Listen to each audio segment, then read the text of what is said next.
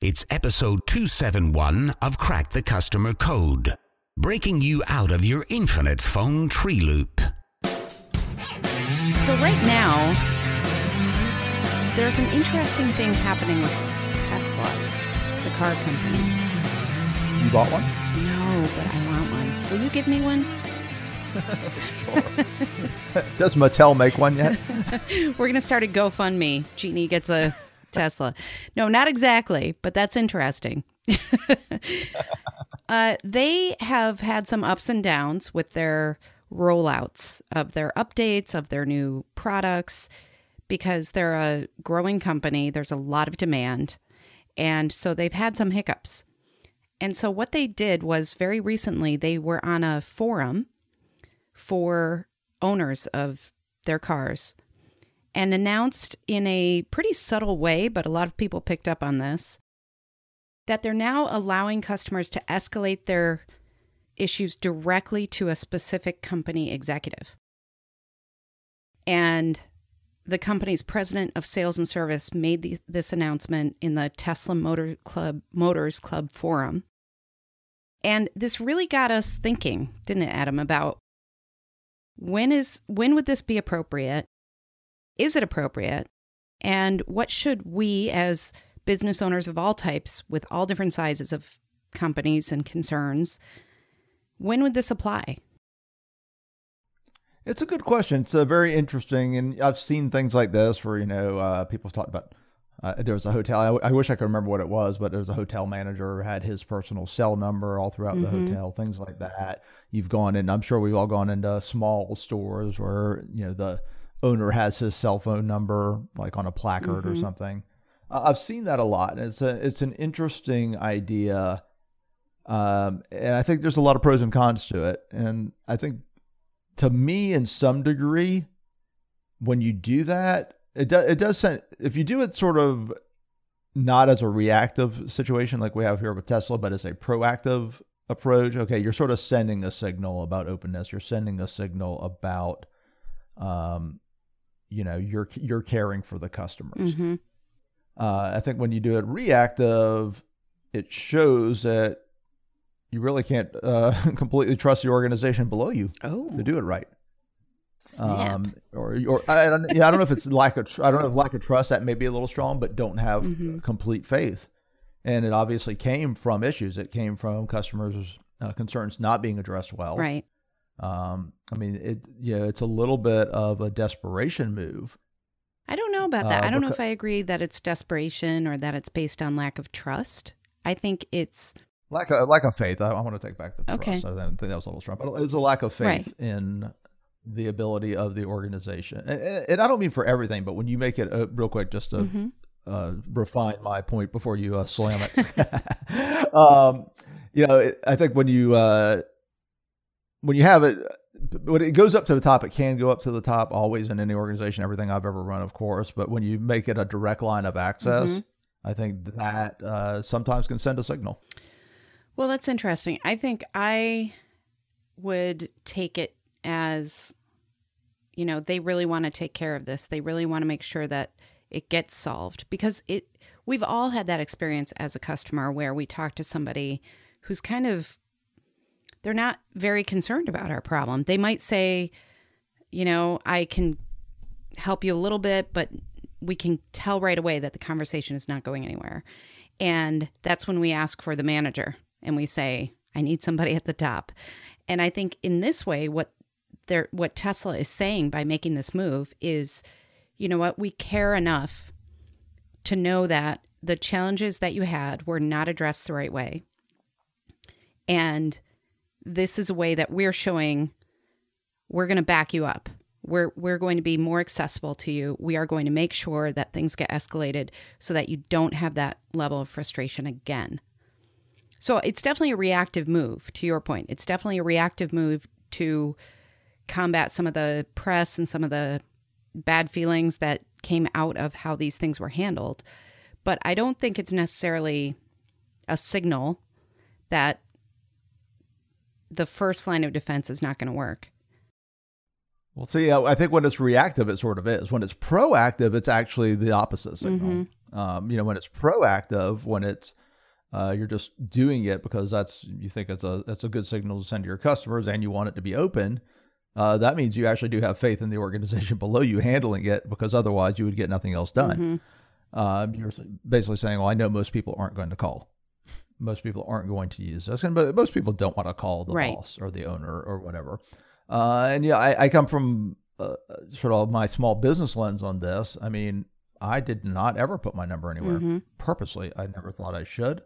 I never thought it was a good idea. My job is not to handle, uh, you know, customer service. Now, if I had no faith in my organization, it would be a different issue because then I would have, need to take care of stuff myself. But I knew I had a manager, and I had in that business, I had my wife Mhm. who could handle very high level stuff. Right. So I only I only got really really serious stuff. Mhm.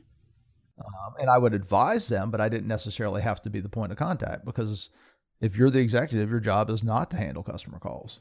Right.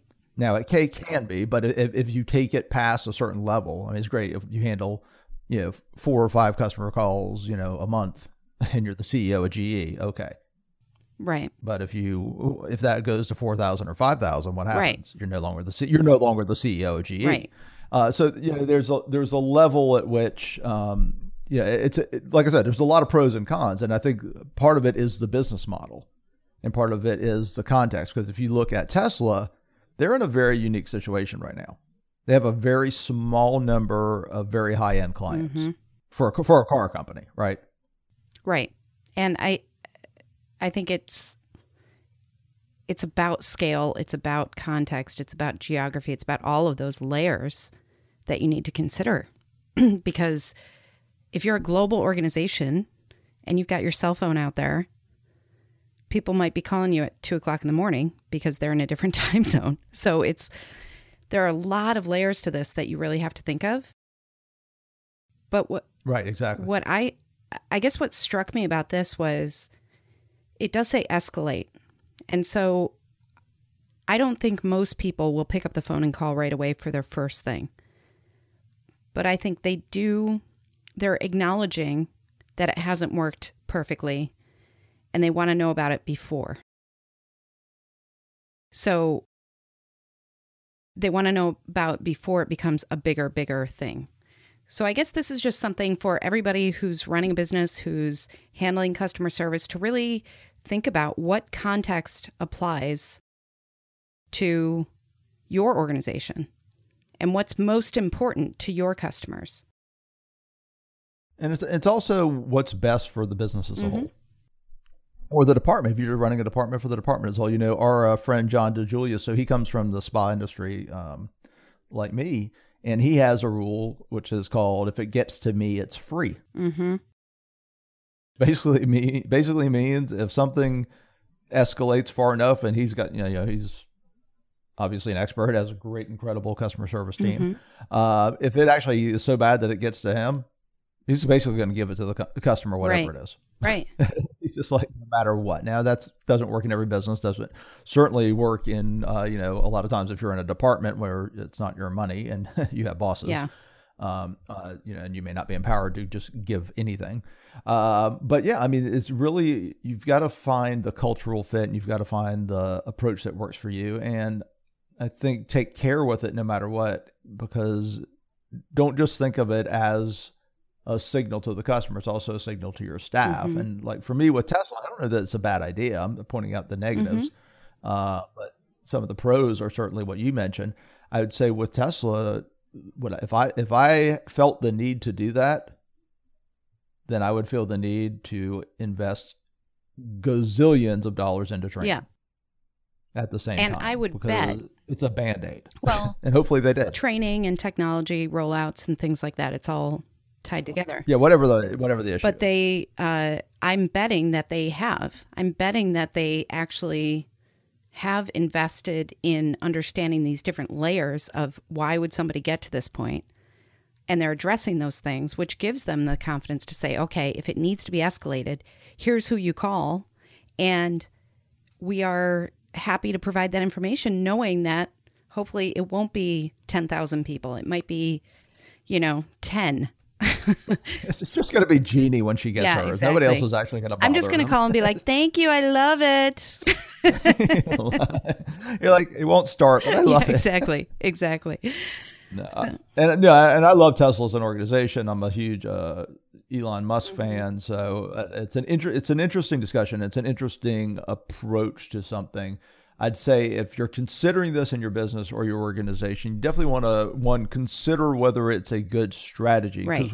one strategy is to do it and not announce it. Yep, yep, Okay, and that which is a whole different thing, which it takes away some of the negatives of making a big deal about Mm-hmm. it, and gives you most of the positives, which is making sure that people can't, making sure people can escalate and Mm-hmm. know to escalate, and there's no barrier to it, but not necessarily making a public sort of announcement that hey, you can call you know the head of sales anytime or right, whatever. right. And I think Uh, to that point too, before you just announce it, you have to figure out how will this really work. and Right. you know, if it's just slapping a cell phone number up, that's not really a strategy. You need to really think about what is causing people to need this and how can we address that as well as how is this actually going to be executed so that you're not putting somebody in an impossible situation where they just have too many people coming in with high expectations who will leave disappointed.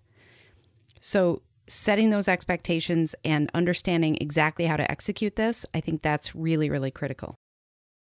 That's a great point, and you know it might help if uh, executives that you're opening up like have customer service skills too. That's they- so crazy. Not all of them do, even though they're in a high Mm-hmm. position. So there, there's an interesting uh, dynamic there. We might have to do that in another episode, but uh, that's a very interesting dynamic. I'd like I'd like to close with a, a final thought. Oh. Adam's final thought. Ooh, that's nice. We should do like a whole No. thing. That'd be fun. no. This one's for real though. This, this is legit because this is a, a philosophy of customer experience that I have, which is in in this age. I want this for everybody. Really, something to think about. In this age of information overload, of you know chimes and beeps, and just simply too much demand on every person that is executing at every level of the organization. Sometimes you know customer access and things like this sound really good you really want to look at the big picture because sometimes serving one customer makes you serve 20 other ones bad and you want to a lot of you know customer experience delivering great customer experiences and delivering great customer service comes from being efficient with your time and being operationally sound in how you approach your customers. And sometimes it's really feel good uh, you know and it sounds good to go the extra mile for one customer and that's great and god knows we've all done it a lot. But you also want to look at the value of your time and what is best for the most customers in your organization that's my final Yep. Yeah, I get it. I, I think it's it's uh, seductive sometimes to think that you're going to make this one person incredibly happy, but if you're only focused on them, others might fade out into the background and have a very poor experience because of that focus. So you're right. This all takes a lot of balance. It takes a lot of balance of execution and strategy and vision and what you want to do for customers. So, you know, it's it's an interesting time with all of these beeps and chimes and buzzers. bing bing speaking of ding ding the round is over take us away Jeannie. Thank you so much for listening to Crack the Customer Code. We are a proud member of the C Suite Radio family. Check out csuitetv.com for even more valuable business content. I'm Jeannie Walters, and you can find lots of customer experience resources like blogs, webinars, and more at 360connext.com. And make sure you learn more about me and our customer service workshops and training at customersthatstick.com. I'm Adam DeFord. Until next time, take care of yourself. And take care of your customers.